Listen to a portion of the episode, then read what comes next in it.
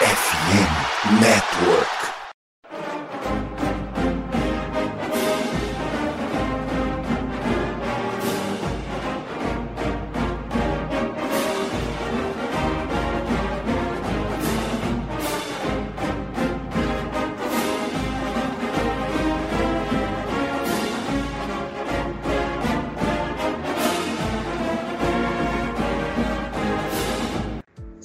Amigos! Saudações, fãs de esporte! Saudações, fãs dos esportes universitários! Que grande prazer, que grande alegria, que grande satisfação!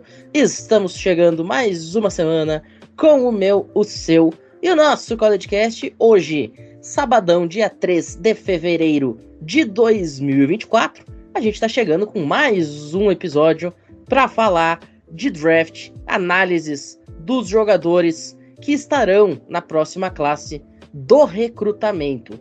Hoje a gente chega para falar da classe de defensive backs mais focado em corners.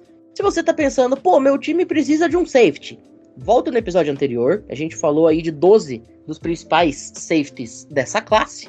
E hoje a gente faz a parte 1 de corners. Afinal, tem tanto jogador bom nessa posição que a gente separou aí dois episódios para poder abordar da melhor forma possível e trazer as melhores informações possíveis para vocês.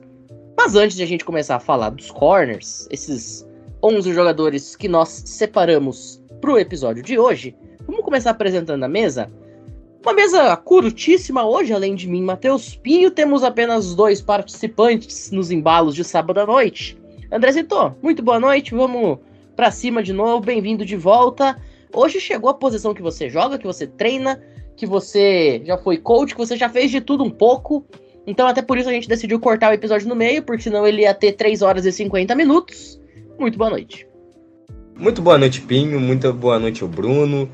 É, cara, eu sou defensive back, na verdade, né? Eu já joguei de safety também, mas hoje eu fico só de corner. No flag, inclusive, eu também jogo de safety, mas é isso. Eu sou DB. Né? Eu fui boicotado no último programa de safety, você não deixou falar tanto como deveria, mas esse não escapa. Não escapa, eu falarei muito, falarei até demais, vocês vão ter que ouvir a minha voz até o que vocês não queiram, né? Dito isso, eu só queria dar uma linda noite para vocês dois, uma belíssima madrugada a todos aqueles que estão nos ouvindo, assim como uma linda noite também, uma maravilhosa manhã e uma perfeita tarde Bom, dito isso, daqui a pouco eu volto porque eu preciso beber uma água, porque hoje é dia de falar bastante. Ô Bruno, ele tá reclamando que eu não deixei ele falar. E mesmo assim, o último episódio teve uma hora e vinte de bruto e uma hora e oito de áudio editado.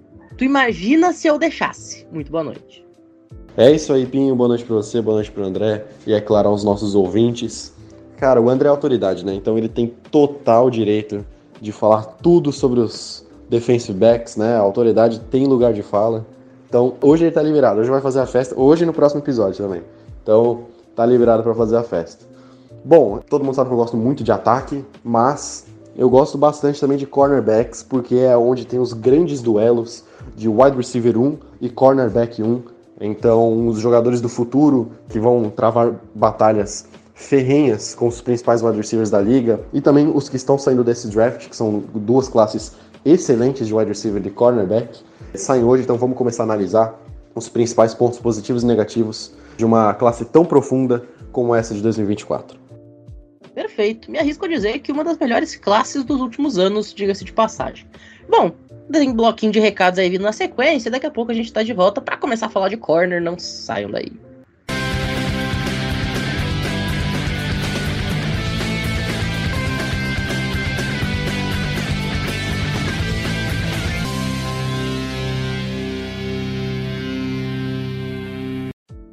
Bom, senhoras e senhores, hoje é sabadão, dia 3 de fevereiro, como eu já falei. Daqui a exatamente oito dias, a gente vai estar tendo o Super Bowl. Kansas City Chiefs, San Francisco 49ers se alinharão no Allegiant Stadium em Las Vegas para definir o título da National Football League nessa temporada 2023/2024. E eu tenho certeza que os membros aqui da mesa já estão preparados para o Super Bowl. Mas e você que está me ouvindo? Já tá? Pois é. Os playoffs pegaram fogo, teve muita zebra, teve muita coisa bacana acontecendo. E agora, para chegar no grande dia, você precisa fazer, sabe o quê? Tá muito bem vestido, óbvio. Então, a loja Esporte América criou uma seção especial no site com vários combos. Tem camiseta, boné e pulseira do Niners. Tem camiseta, bola e mini helmet do Chiefs. Tem muita coisa legal. Se teu time não tá no Super Bowl, tu já pode aproveitar e garantir a coleção para a próxima temporada. E se teu time tá, tá aí a sua chance de poder ostentar a sua paixão diante do jogo mais importante do ano. Então já clica aí na descrição do episódio, tem o link da loja Esporte América. Não deixa para última hora porque tem questão de correio, correio atrás, a gente sabe como é que é, né? Então, você já vai lá na casa dos esportes americanos do Brasil.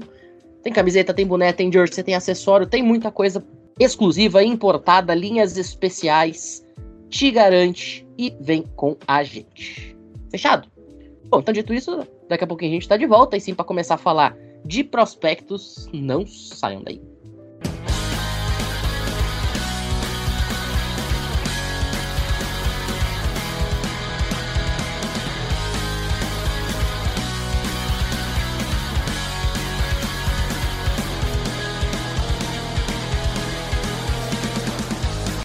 Senhores, vamos começar a falar sobre prospectos agora mais especificamente. A gente começa falando de Carl Smith Wade, cornerback de Washington State. E por que que esse cara é interessante? Bom, o Washington State foi um time que foi muito mal na temporada. Todo mundo acompanhou a tragédia que foram os Cougars neste ano. A equipe nem sequer chegou até a Bowl Season, fez apenas cinco vitórias. Então, realmente, o Washington State não tem muitos motivos para se orgulhar em 2023 na temporada do futebol americano universitário. Porém, um dos poucos motivos para se orgulhar, além do Cameron Ward, foi o Smith Wade. Ele que acabou chegando ao Washington State como um prospecto de três estrelas, mas evoluiu muito bem dentro do programa. Falando um pouquinho sobre as características de jogo dele, ele é um cara que visa muito bem a bola. E o mais interessante que eu achei, inclusive, senhoras e senhores do conselho, eu percebi que em muitos momentos ele é um cara que gosta de tentar socar a bola quando ela tá no colo do recebedor, para tentar ou forçar o passo incompleto antes do football move, ou ainda tentar forçar um fumble já depois do processo de recepção completo. O que, obviamente, é muito relevante. Afinal, se você força um fumble, você força um passo incompleto, as suas chances de recuperar a bola, de voltar ao ataque ou simplesmente de evitar um ganho grande de jardas é gigantesco. Além disso, ele é um jogador que marca muito próximo e cede muito pouco espaço para o wide receiver, o que obviamente é um ponto fundamental de uma função de corner. Ele também tem uma boa antivisão em rotas, ele consegue ler muito bem as jogadas futuras, ele consegue entender o que o quarterback está pensando e isso é muito importante. Além disso, outros pontos positivos dele que eu pude observar que ele se sente muito confortável na marcação em zona, especialmente em situações de cover 1 e 2, né? Um jogador que consegue se comportar muito bem nessas situações. Tem muita agilidade para mudar de direção quando é necessário, seja com a rota em andamento, seja para combater um motion ou quando o recebedor tá aberto e ele consegue ver que esse cara tá aberto, ele vai para cobrir muitas vezes do outro lado do campo a gente pode observar alguns lances que ele literalmente sai da direita para a esquerda ou da esquerda para a direita porque percebe um recebedor aberto no campo. Porém, apesar de tudo isso, ele tem ainda uma excelente visão para interceptações, apesar de não ter conseguido ter nenhuma interceptação no ano de 2023. Ele tem essa característica, já demonstrou isso em anos anteriores. Uma boa velocidade de retorno, pode ser muito perigoso em cenários de pick six, Inclusive, nesta tarde, a gente teve o Senior Bowl. Ele teve uma interceptação que só não foi retornada para touchdown porque ele toma o tackle duas jardas antes da end zone. Poderia ser aí uma pick six na conta dele para cima do Joe Milton, quarterback da Tennessee Volunteers. Portanto, é um jogador que ele tem muitos pontos positivos e pode ser um cara interessante na NFL. Porém, dois pontos negativos que precisam ser citados. A técnica de tackles dele é muito longe do ideal. Ele perde tackle fácil demais, especialmente se o jogador for um pouquinho mais físico, né, tiver um corpinho um pouquinho mais avantajado, como um tight ou um running back. E também ele precisa melhorar um pouquinho no jogo pelo alto, quando vai disputar uma bola ali no terceiro, quarto, quinto andar, às vezes ele acaba tomando um baile e isso é muito perigoso porque deixa o recebedor com uma avenida aberta até a zona de perigo do seu próprio campo. Falando um pouquinho de números, ele teve 7 jogos em 2023, foram 431 snaps com 30 tackles, 7 deles assistidos, 13 jogadas interrompidas, nenhuma interceptação, 7 passes defendidos e um QB rating contra si de 73,3 quando ele era o homem na marcação. Portanto, um jogador que se está esperando que saia na quinta rodada, eu pegaria um pouquinho antes. É um jogador para mim ali de quarta rodada. Prospecto de terceiro dia, o Cole Smith Wade, jogador da Washington State Cougars. Agora, o Andrezito, a gente cruza o país de ponta a ponta, a gente sai de Washington e vai para Iowa, porque a gente tem um jogador que talvez, na opinião de muita gente, inclusive na minha, é o melhor corner desta classe. Cooper the Jean Iowa Hawkeyes. Me conta um pouquinho sobre o cara que é o número um de muitos boards. Cooper Dedin, né? Cara, é um corner que eu tava louco para poder fazer análise e graças a Deus você colocou ele no meu caminho para fazer análise, né? Eu gostei de algumas coisas, outras eu não gostei tanto quanto eu tava assistindo o time de Iowa jogar porque eu não estava analisando ele friamente, né? Quando faz uma análise, a gente foca naquele cara. Quando a gente está analisando o time para fazer o scout durante a temporada geral, fazer nossas análises de vitórias, derrotas, explicar os pontos fortes e fracos, a gente não fica analisando stance, backpedal, mecânica de teco e afins, né? A não ser que seja muito grotesco ou seja muito bom, né? E o Cupededinho ele tem alguns pontos interessantes. Vamos primeiro pelo início. Cara, a stance dele é uma stance muito boa ele não vende ser uma marcação em zona ou individual logo de cara. Já começa por aí. Isso é muito bom para um corner, porque assim, a primeira coisa que o quarterback faz, além de ler quantos safeties tem no fundo do campo, né, é ele desce no seu campo de visão e observa como que os corners estão. Se ele entender que um dos corners gosta muito de apresentar a forma que vai ser o tipo de marcação, por exemplo, se for uma marcação em zona, Normalmente o corner fica com as costas viradas para sideline e o peito estendido para o meio do campo. Se for uma marcação individual, normalmente ele fica alinhado de frente para o wide receiver, tá? Ou seja, com as costas viradas para o fundo do campo, peito diretamente para o wide. O Cooper Dedin, ele não faz isso.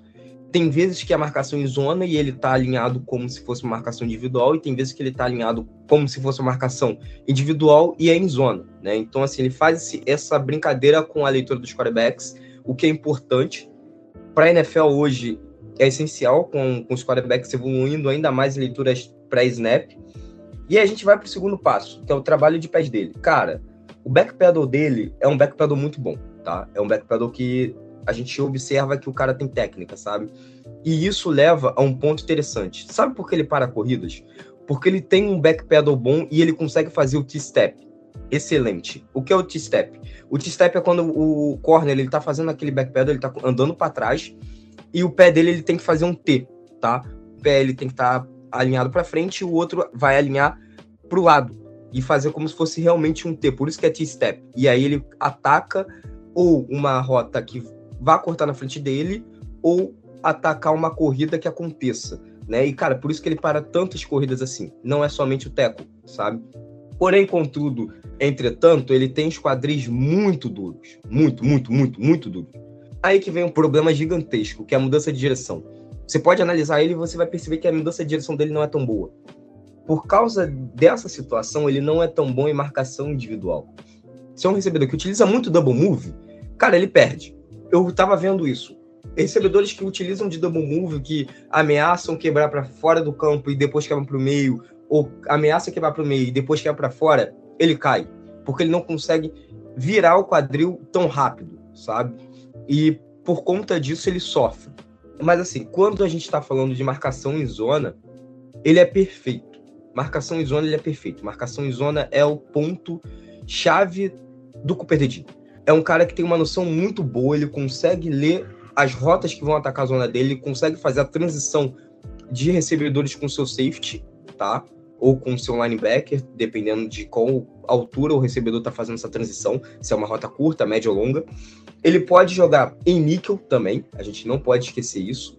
Como o Pinho sempre fala, um cara que pode jogar de safety, é um cara que pode jogar de linebacker, é um cara que pode jogar de corner. Eu não colocaria ele de safety, por mais que ele seja um ball hawk, mas ele pode jogar de níquel, ou seja, você pode tirar um linebacker e colocar ele porque ele faz muito bem essa função, tá? É um cara que tem uma, um QI de futebol americano muito alto. Ah, e outra coisa, ele pode ser utilizado em blitz. Ele tem muita noção de blitz. Tem corner que não tem noção de blitz, sabe? Tem medo de entrar em blitz, tem medo de tomar pancada de um running back, de um tackle, né, offensive tackle. Ele não tem medo, ele vai para cima e ele tem noção de whip, de swing, claro, nas suas devidas proporções, né? Eu vi ele utilizando isso em alguns jogos. Mas, assim, é um corner que me agradou. E, cara, o time que precisar sabe que tem um corner preparado para jogar na NFL. Isso é importante, tá? Perfeito. Brunão, vamos continuar agora na Big Ten. A gente sai da Iowa Hawkeyes e vamos para Penn State Nittany Lions, Kalen King. O que, que o rei dos leões da montanha tem a oferecer na NFL? O Kalen King de Penn State é um jogador 5'11 de altura, 180 pounds de peso, é um jogador abaixo do que deveria para ser um CB1 de um time na NFL.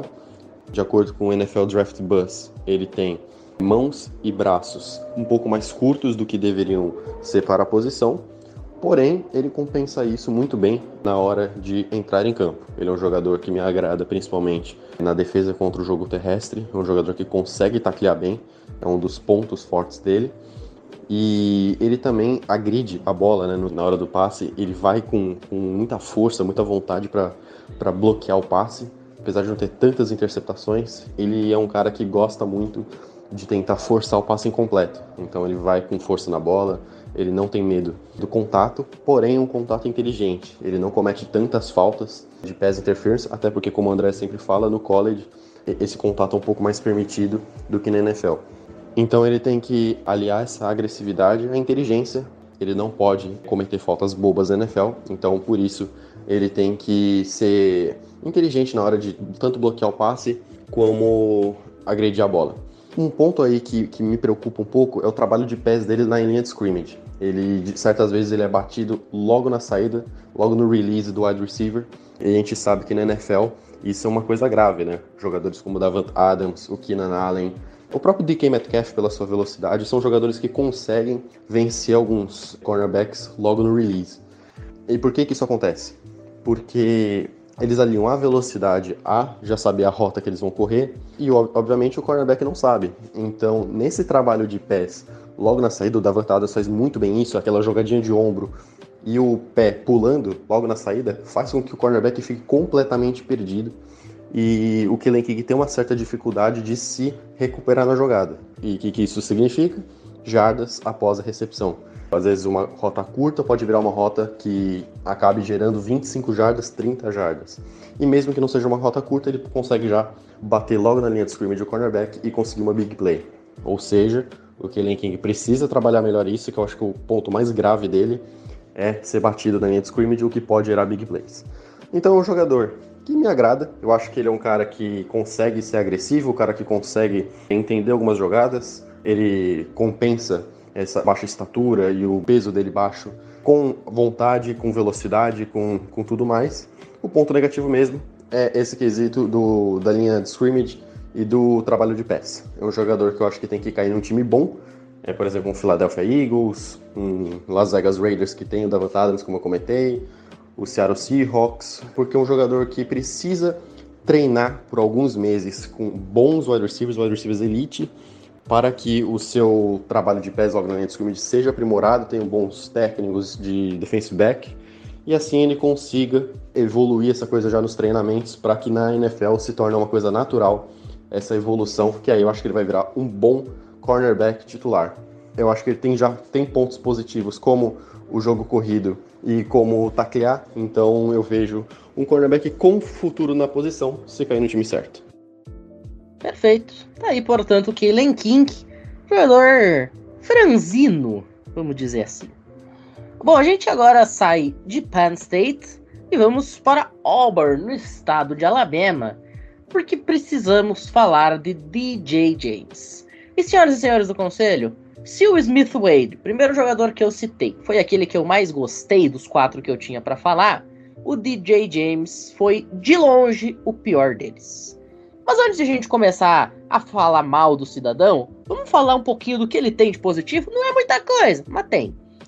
Bom, o que, que o DJ James tem a oferecer? Prospecto que, quando foi para Auburn, era de três estrelas, de acordo com os principais sites de análise especializados em recrutamento de high school. E ele tem de positivo os seguintes pontos: é um jogador que tenta se antecipar, é um jogador que tenta adivinhar a jogada, e na maioria das vezes ele consegue, de fato, entender e prever o que será feito a seguir. É um cara que gosta do contato, gosta do tackle, não tem nojinho, não fica se esquivando do contato e isso é muito positivo. Também é um jogador que não visa muito a bola no sentido de tentar toda hora ir em cima da pelota, tentar uma interceptação e assim acaba dando território de graça para o recebedor. É um jogador que tem muita consciência disso, de não visar demais uma interceptação. Também é um jogador muito agressivo na linha, percebe muito bem a movimentação no jogo terrestre, consegue ir para cima da linha quando é necessário, consegue ler bem a direção da bola quando ele está na cobertura, entender aonde ela está indo, entender qual é né, a rota do seu recebedor, mas, porém, contudo, todavia, entretanto, é um cara que cede espaço demais. E é óbvio que se você é um corner, a sua principal necessidade, o seu principal trabalho, aquilo que você vai ser pago na NFL para fazer, é não deixar a recepção acontecer. Então, se você ceder muito espaço ao recebedor, é óbvio que você facilita o trabalho do cara. Além disso, quando ele estava alinhado contra o Jermaine Burton, por exemplo, que é um prospecto que a gente tem muito alto de wide receiver no Iron Bowl, foi terrível. Ele tomou um baile do Jermaine Burton o jogo inteirinho.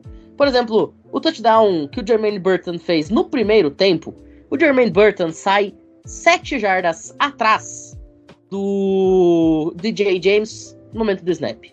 E o Jermaine Burton chega 7 jardas à frente do DJ James na jogada. É um touchdown ridiculamente fácil.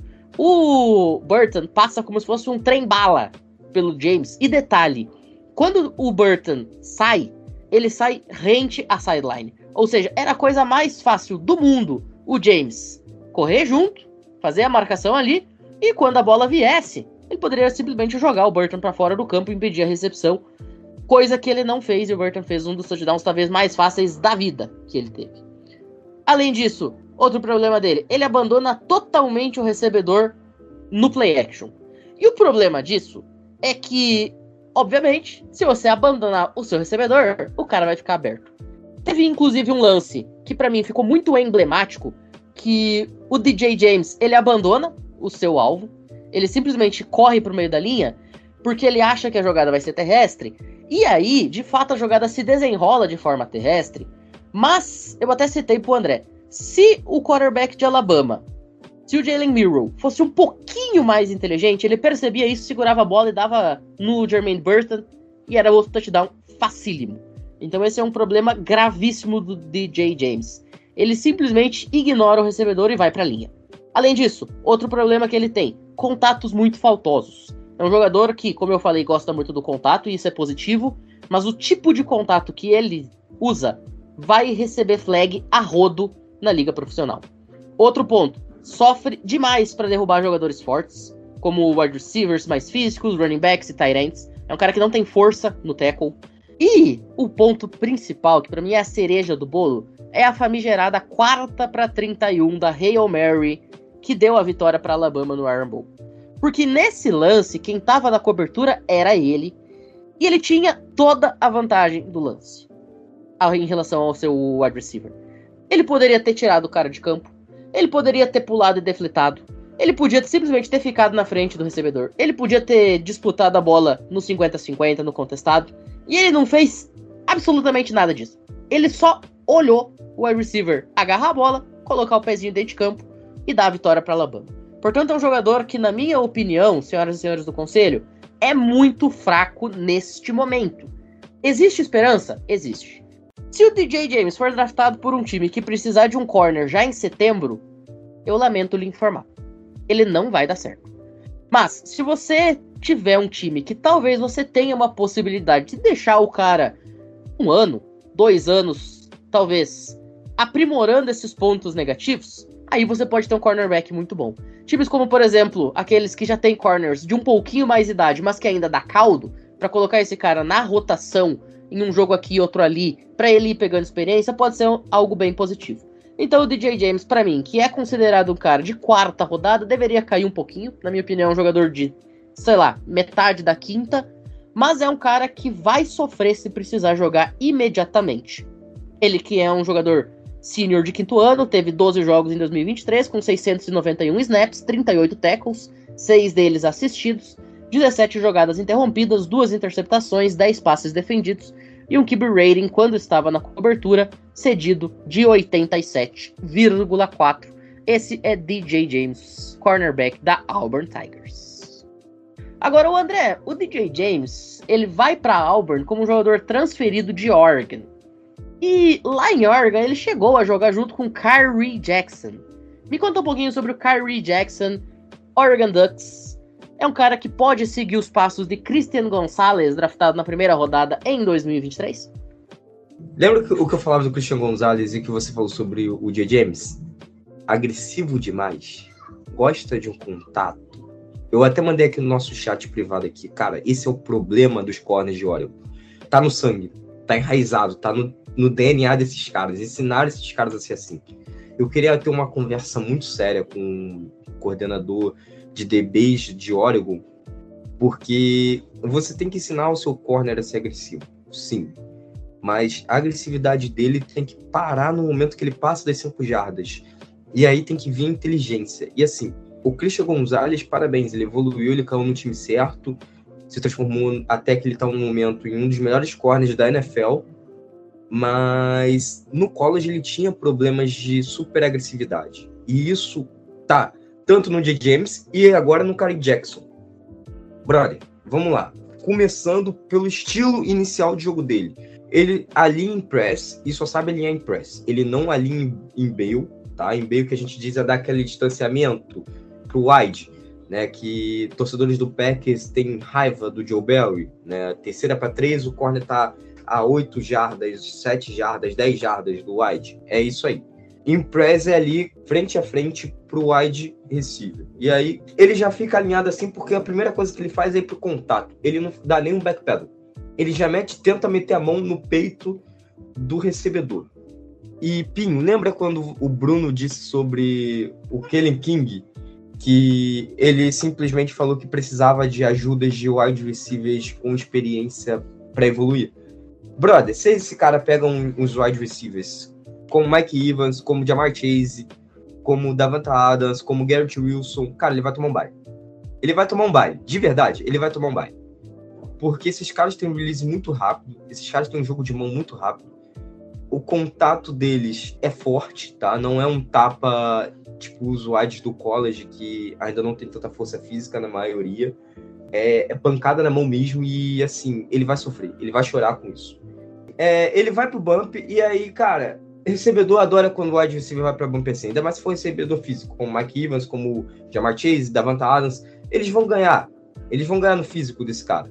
Dito isso, vamos ao, aos fundamentos básicos dele. Além disso, cara, marcação individual, ele é feroz. Até demais. É a cara de se você chamar um, uma marcação individual, ele vai me cometer um pass interference ou um hold, tá? No college a gente sabe que os árbitros deixam acontecer mais contato. Quando chega na NFL, isso não acontece, né? A gente sabe que os recebedores são protegidos pela liga. Quando ele tá em zona, cara, tem que respirar, porque assim, zona ele é um problema.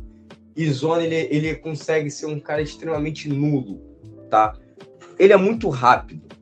Ele é muito rápido. Mas a mudança de direção dele é terrível. Ele não consegue mudar de direção. E ele não consegue identificar rotas dos recebedores. Então, assim, se um recebedor ele cruza pro meio do campo, cara, ele sabe que tem que deixar esse cara passar pro meio do campo. Só que até ele pensar nisso e a cabeça dele simplesmente falar pro corpo dele assim: para e vê quem tá atacando a sua zona, senão você continua. Cara, ele já se perdeu, bugou, e ou ele vai continuar correndo atrás do cara, que nem um maluco, tá? E vai deixar a zona aberta, ou ele simplesmente vai parar no meio do campo e ficar com aquele círculozinho carregando, sabe, na testa dele. E o recebedor passa na frente dele, um outro recebedor passa na frente dele. Perdido. Mas ele é muito rápido. Ele é muito rápido. Então, assim, se for um recebedor que tá fazendo uma rota gol, por exemplo, cara, ele ganha. Se tiver fazendo uma rota push, cara, ele ganha. Tranquilamente. Agora, se tiver que marcar rotas curtas ou médias, já era. Você vai tomar ponto, você vai tomar passe e você vai ficar revoltado como torcedor. Ponto positivo que eu gostei muito dele. Cara, ele é ótimo em teco. A agressividade dele que ele tem na marcação, quando transforma isso em teco, é, é certeiro. Ele vai diretamente abaixo da cintura do recebedor ou do running back. Ele acaba com a jogada na hora. É difícil você ver alguém quebrar teco em cima dele. E principalmente, é difícil alguém esticar a bola para ganhar jardas. O teco dele já é aquele teco que acaba com a jogada. Ponto. E outra coisa, ele pode ser utilizado em blitz. Oregon utilizou muito ele em blitz. Ele é um cara que não tem medo de ir para blitz, ele é um cara que é explosivo, dá para ser utilizado em blitz por conta disso. Dificilmente o running back para ele, dificilmente o Tyrande bloqueia ele. Então, esse é um ponto positivo. Não dá para ele jogar de slot, tá? Não dá para ele ser um, um slot cornerback, não dá para ele ser um níquel. Dito isso, finalizei com vocês. Perfeito. Bom, vamos dando segmento, Brunão. Último jogador antes do intervalinho. Vamos falar um pouquinho sobre o excelentíssimo senhor Max Melton. Sim, torcedores do Green Bay Packers, o irmão do wide receiver Bo Melton. E aí, Bruno, se colocar a dupla dinâmica um contra o outro, quem leva vantagem, hein? É isso aí, Pinho. Max Melton da Rutgers Scarlet Knights. Ele, como você bem falou, é irmão do Bo Melton, wide receiver do Packers, que tinha sido, não sei se foi sétima rodada ou undrafted free agent pelo Seattle Seahawks em 2022. Ele foi para o Packers no practice squad, foi ganhando oportunidades essa temporada e virou um jogador muito útil né, no fim da temporada regular e até nos playoffs. O Max Melton já falou que ele gostaria muito de jogar no Packers, só dependeria da equipe. É um jogador que me agrada, mas a gente está aqui para analisar o prospecto em si. Tem várias equipes precisando de jogador como ele, então vamos destrinchar isso daqui. Ele é um jogador fisicamente parecido com o Kalen King que eu comentei. Ele tem 5'11 de altura e só que ele é um pouco mais pesado. Ele tem 193 pounds, 13 a mais que o Kalen King. Ele é um jogador que, diferentemente do, do King, ele tem braços e mãos maiores, ou seja, apesar deles de terem a mesma altura, a envergadura e o tamanho de mãos do Melton é superior. E isso é importante, principalmente na hora de forçar turnovers. Ele é um cara que teve, de acordo com o NFL Draft Bus, três interceptações temporada passada e seis passes defendidos. Ou seja, é um jogador que ataca bastante a bola, assim como o King. São jogadores, nesse quesito, muito parecidos. Só que o Melton é mais eficiente nesse quesito turnovers. O Rutgers foi uma equipe que, apesar de cometer muito turnover, forçava muito turnover também. Então, ele já tem essa característica por conta dos treinamentos de trabalhar numa defesa que tem essa cultura de forçar turnover. Então é muito importante isso já ter no DNA do, do defensor, porque é uma coisa que não precisa aprender, é uma coisa que já está com ele, o soco na bola na hora do, de forçar o tackle, passe defendido que pode virar uma interceptação, uma bola desviada. Isso é uma coisa muito importante que alguns jogadores quando chegam na NFL têm que aprender isso, e ele não, ele já chega pronto nesse quesito. O problema que aí eu acho que é um problema gravíssimo é que ele é muito comum para pior no tackle. Muitas das vezes ele não tem o, ângulo do tackle perfeito, e nem precisa ser no tackle. Se você tem aquela situação que o running back ou wide receiver está correndo livre em direção à end zone e tem aquele defensor vindo ou do lado dele ou um pouquinho atrás dele para tentar fazer o tackle, ele já perde aí, porque ele não consegue o ângulo melhor do tackle e faz com que a jogada ou vire um touchdown ou tem que chegar outro jogador para conseguir evitar o touchdown, mas a big play já está cedida, entendeu? Ele também não é muito eficiente no jogo corrido, justamente por essa coisa do teco, faz com que ele não consiga efetuar parada no running back e aí a equipe adversária ganha muitas jardas. Acho que são os principais pontos negativos no Bom Melton, são essas duas coisas, o tackle e o jogo corrido. Apesar disso, eu acho um jogador que tem potencial para crescer. Obviamente não vai ser um cornerback para ser titular já na liga, ele é um cara que precisa entrar na rotação e ir evoluindo ao longo do tempo. O Max Melton, eu acho que já vai sair no terceiro dia, entre a quarta e sexta rodada. Não acho que seja um jogador para a sétima rodada, também não acho que seja jogador para quarta, mas eu acho que o upside dele, né, os pontos futuros, podem ser mais visados do que os pontos negativos, né, os pontos que ele pode evoluir. Quinta rodada será um lugar perfeito para ele, eu acho que ele tem capacidade de ir para um time competitivo, Um time, pelo menos, que tá ali de meio tabela, um Houston Texans, que tá tentando evoluir. Eu acho que é um jogador que agregaria bastante, principalmente na rotação, que é uma coisa que a NFL tá precisando bastante na defesa, já que muitos jogadores estão se machucando. Então é isso. Esse é o Max Melton, um jogador que me agrada pro futuro da NFL. Perfeito. Vamos ver aí o que, que vai acontecer com o Max Melton. A gente sabe que o Green Bay tem um problema com draftar irmão, né? Geralmente, quando o Green Bay drafta um irmão, ele drafta o ruim. Então agora temos que draftar os dois, que daí os dois ficam bom. Ou os dois ficam ruins. Aí, enfim, né? Vamos descobrir nos próximos anos. Bom, a gente faz uma rápida pausa agora. Logo depois da vinhetinha, tem mais cinco jogadores pra gente conversar. Não saiam daí.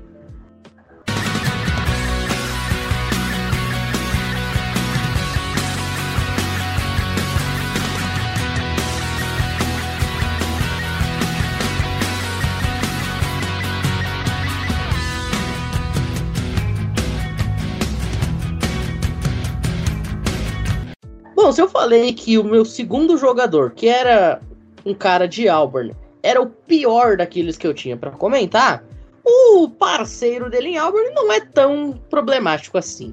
Vamos falar um pouquinho sobre Jalen Simpson, jogador 4 estrelas da Auburn Tigers, que, pelo que eu consegui observar, eu gostei do que eu vi. Não gostei assim a ponto de poder dizer, não, é um cara sensacional, pode subir no draft. Não, mas não é horrível. Ele tem como principais pontos a ser atentados. Uma boa leitura do quarterback, consegue entender o que, que o QB tá pensando.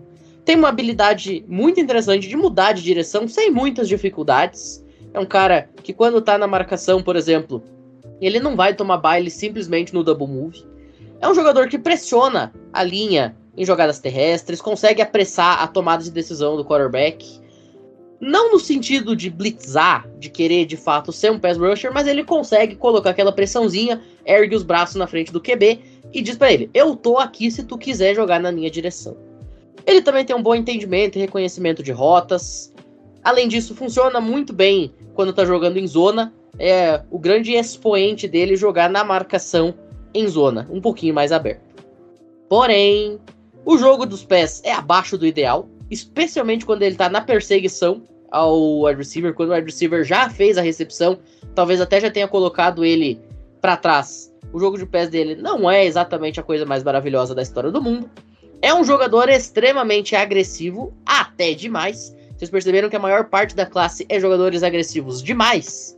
Pois é, esse também é um problema do Jalen Simpson. É um cara que às vezes vai ter esse problema.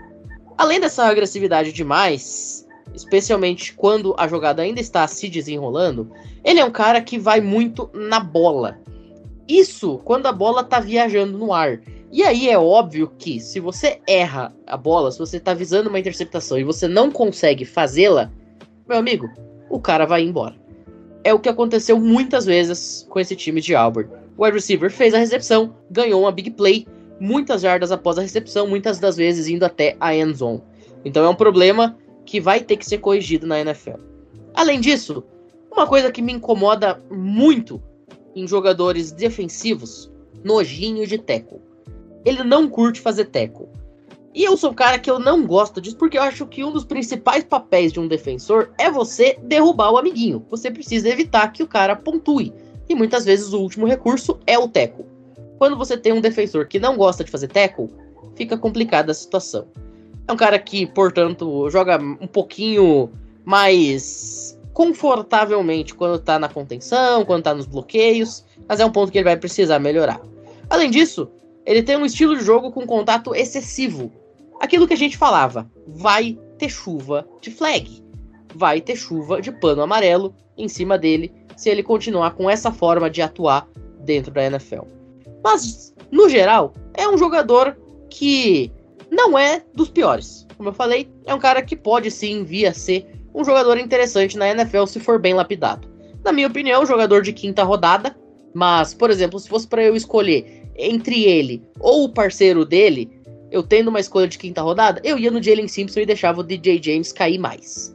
É um jogador de quinto ano, teve 12 jogos em 2023, 650 snaps, 28 tackles, 12 deles assistidos, 7 jogadas interrompidas, 4 interceptações, portanto, é um cara muito bom em interceptações, como eu falei, é um cara extremamente agressivo. E a gente viu isso na NFL recentemente com o Diggs, né? Era um cara que estava sempre indo atrás da bola, quebrou o recorde de interceptação, mas também cedia muita big play. O Jalen Simpson ele lembra muito o Trevon Diggs neste fator.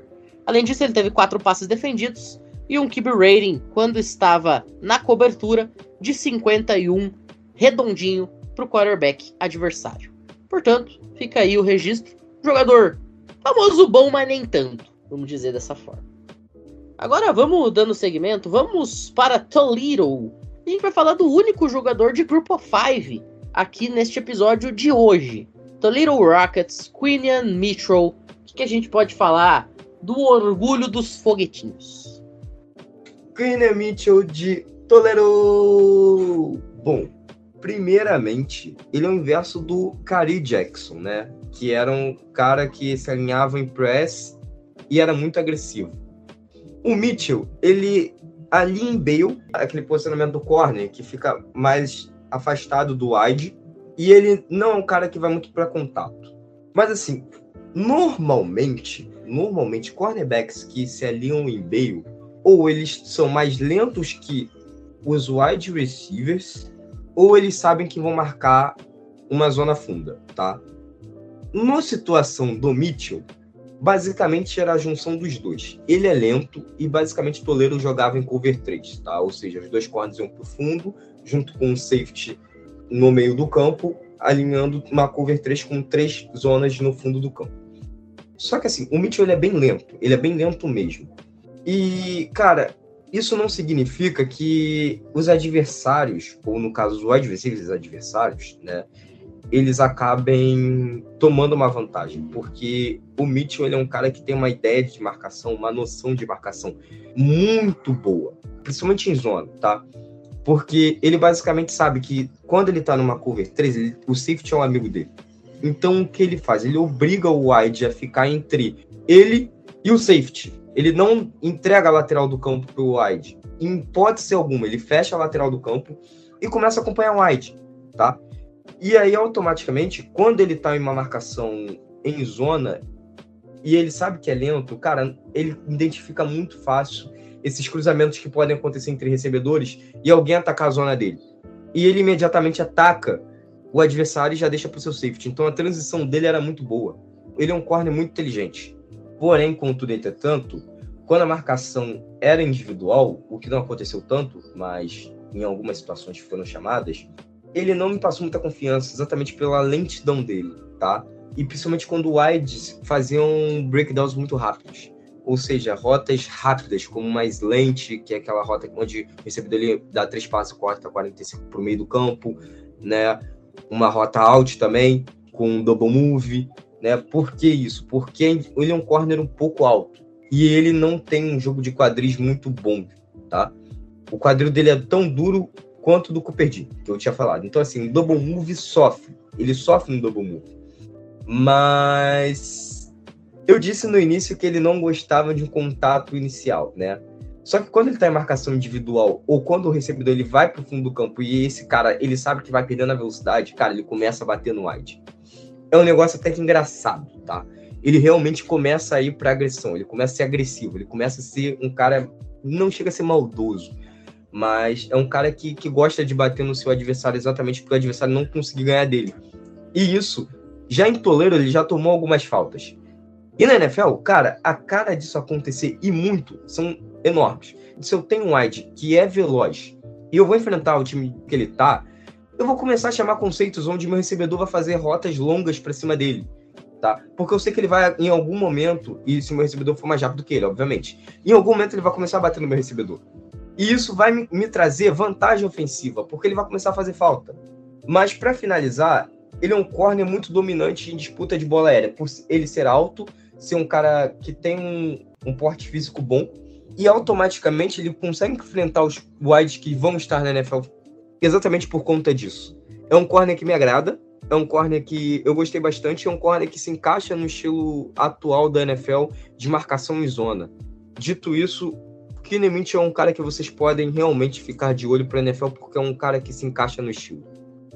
Perfeito. Bom, vamos agora para Florida State Seminoles, time número 5 do país, que tinha entre seus principais destaques, uma defesa espetacular que contava com Jarian Jones. Esse é o próximo jogador que a gente vai falar aqui hoje. O Jarian Jones, que foi o quarto daqueles que ficaram à minha disposição e aos meus cuidados, ele me impressionou em alguns pontos. Por exemplo, o reconhecimento de rotas dele na marcação em zona é fantástico. Excelente. Tá? É um jogador que é muito bom para reconhecer a rota na marcação em zona. Além disso, ele tem uma velocidade muito boa para ir até onde a bola está. Quando a recepção já aconteceu no jogador que não era da cobertura dele, mas que ele vai para ajudar. Ele tem uma velocidade sensacional para poder chegar até esse jogador e poder fazer a jogada. Antecipa muito bem os lances, tem uma bela visão daquilo que ainda está por vir, especialmente no pré-snap. É um cara muito disciplinado quando ataca o recebedor. É um dos poucos muito bem disciplinados, inclusive, daqueles que a gente teve para comentar hoje. A maioria a gente reclamou de hiperagressividade. Não é o caso do Jerry Jones. Jerry Jones, ele é bem disciplinado nesse ponto. Também é um cara excelente na 50-50, em bolas contestadas, consegue subir até o terceiro andar para contestar o catch e muitas das vezes acaba ficando ele próprio com a bola. Portanto, é um jogador que consegue forçar interceptações, tem uma pressão razoável, né? não é o supra-sumo da pressão em cima do quarterback, mas ele tem muita velocidade para chegar no ball carrier, por exemplo, do caso de ser um running back que está correndo com a bola, o wide receiver depois da recepção, o tight depois da recepção, e até mesmo eventualmente no próprio QB se o QB segurar demais a bola. É um cara que não vai ser alguém usado assim para blitz, você vai colocar e vai dizer: "Esse é meu corner para blitz". Mas se você precisar, eventualmente ele pode chegar assim em cima do signal caller. Porém, apesar dessas boas qualidades, ele tem alguns probleminhas. O primeiro deles, falha grotesca de reconhecer rota na man-to-man, em jogada individual. Ele tem esse problema. Muitas vezes ele fica completamente perdidaço no pagode quando ele tá em cima de um wide receiver que consegue, por exemplo, colocar o primeiro passo em relação a ele. Aí já era. Ele também tem um outro problema que é hesitar em atacar a sua zona em muitas oportunidades.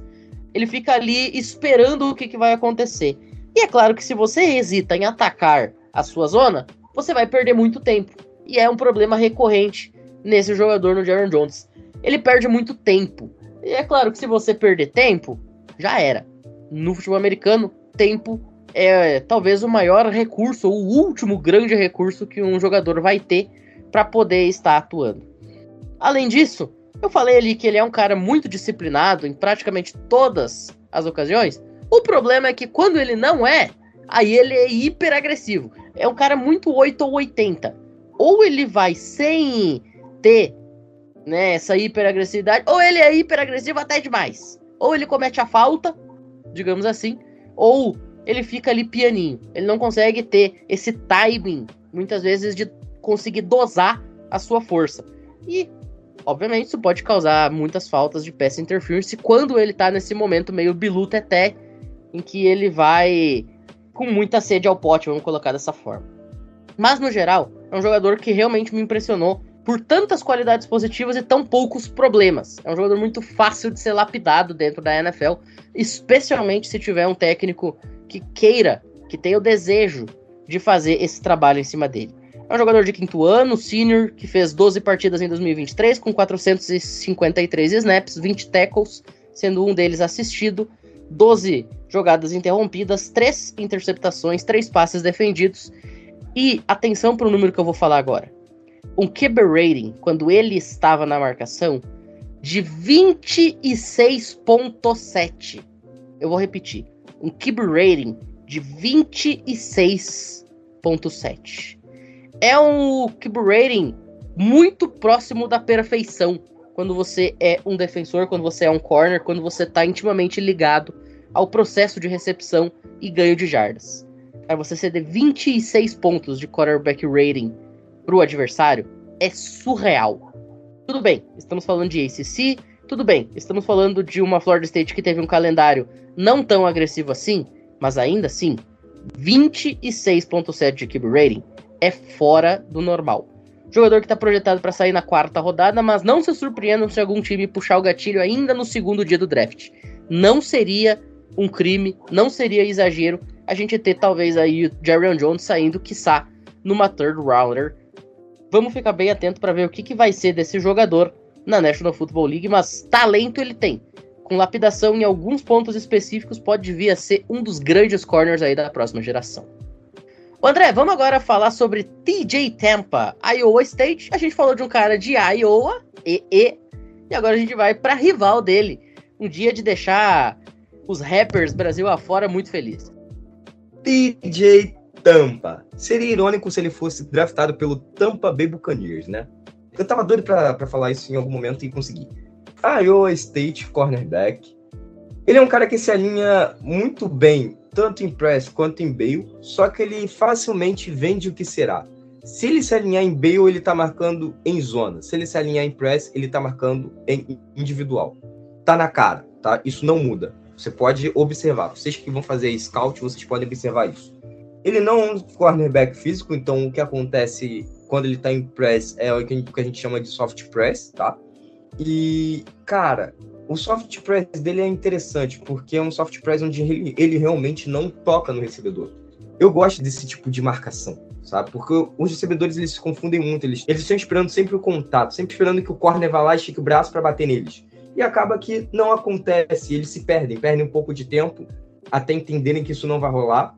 E, e a marcação acontece, na maioria das vezes, assim, muito, muito bem, tá? Dito isso, ele é um corner muito rápido, é um corner com uma velocidade muito alta. Ele consegue correr para o fundo do campo tranquilamente contra qualquer tipo de recebedor, lento ou rápido, ele consegue ajustar a sua velocidade. A mudança de direção dele não é tão boa também. Você percebe que os corners que são muito rápidos não têm uma mudança de direção. Na verdade, é um problema dessa classe.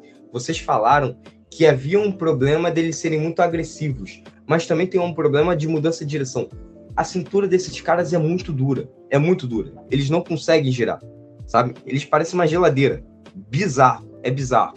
Eles são muito rápidos, mas não conseguem girar essa, essa cintura para ir para o meio do campo ou cortar para fora, né, quando é necessário, ou mudar rapidamente de direção porque um recebedor quebrou rapidamente. É bizarro. E automaticamente, quando ele está na marcação individual, ele perde nesse quesito, né? Ele acaba perdendo o que ele ganha mesmo na velocidade e às vezes ele parte para agressão também por conta disso, porque ele não consegue mudar a direção, então ele tem que fazer o recebedor perder tempo. E aí é a hora que ele vai para o contato além do que deveria.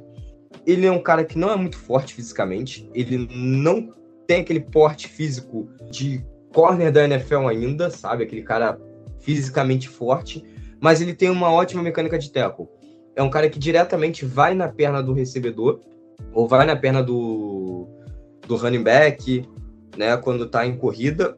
Ele não é o melhor parador de corridas que você vai encontrar, tá?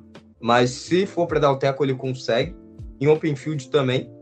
A marcação em zona dele, como eu falei, é excelente. É um cara que consegue fazer as transições, consegue identificar rotas que vão atacar a zona dele. Quando tá também numa marcação, mesmo que seja em zona, e percebe que o seu recebedor não vai sair da zona dele, ele mantém o cara sob domínio, porque automaticamente vira uma marcação individual, né?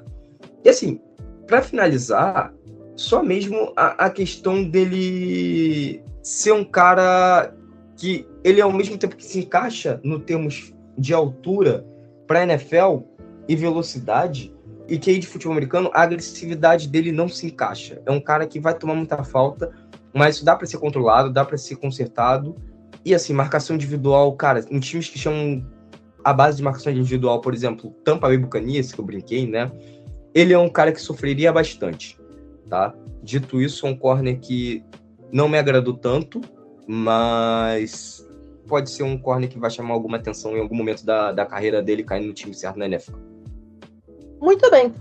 Bom, chegamos agora ao último jogador de hoje, e se o segundo cara citado é um que disputa a posição de primeiro corner da classe, que era o Cooper do Jean, a gente tem agora um cara que disputa a posição de terceiro.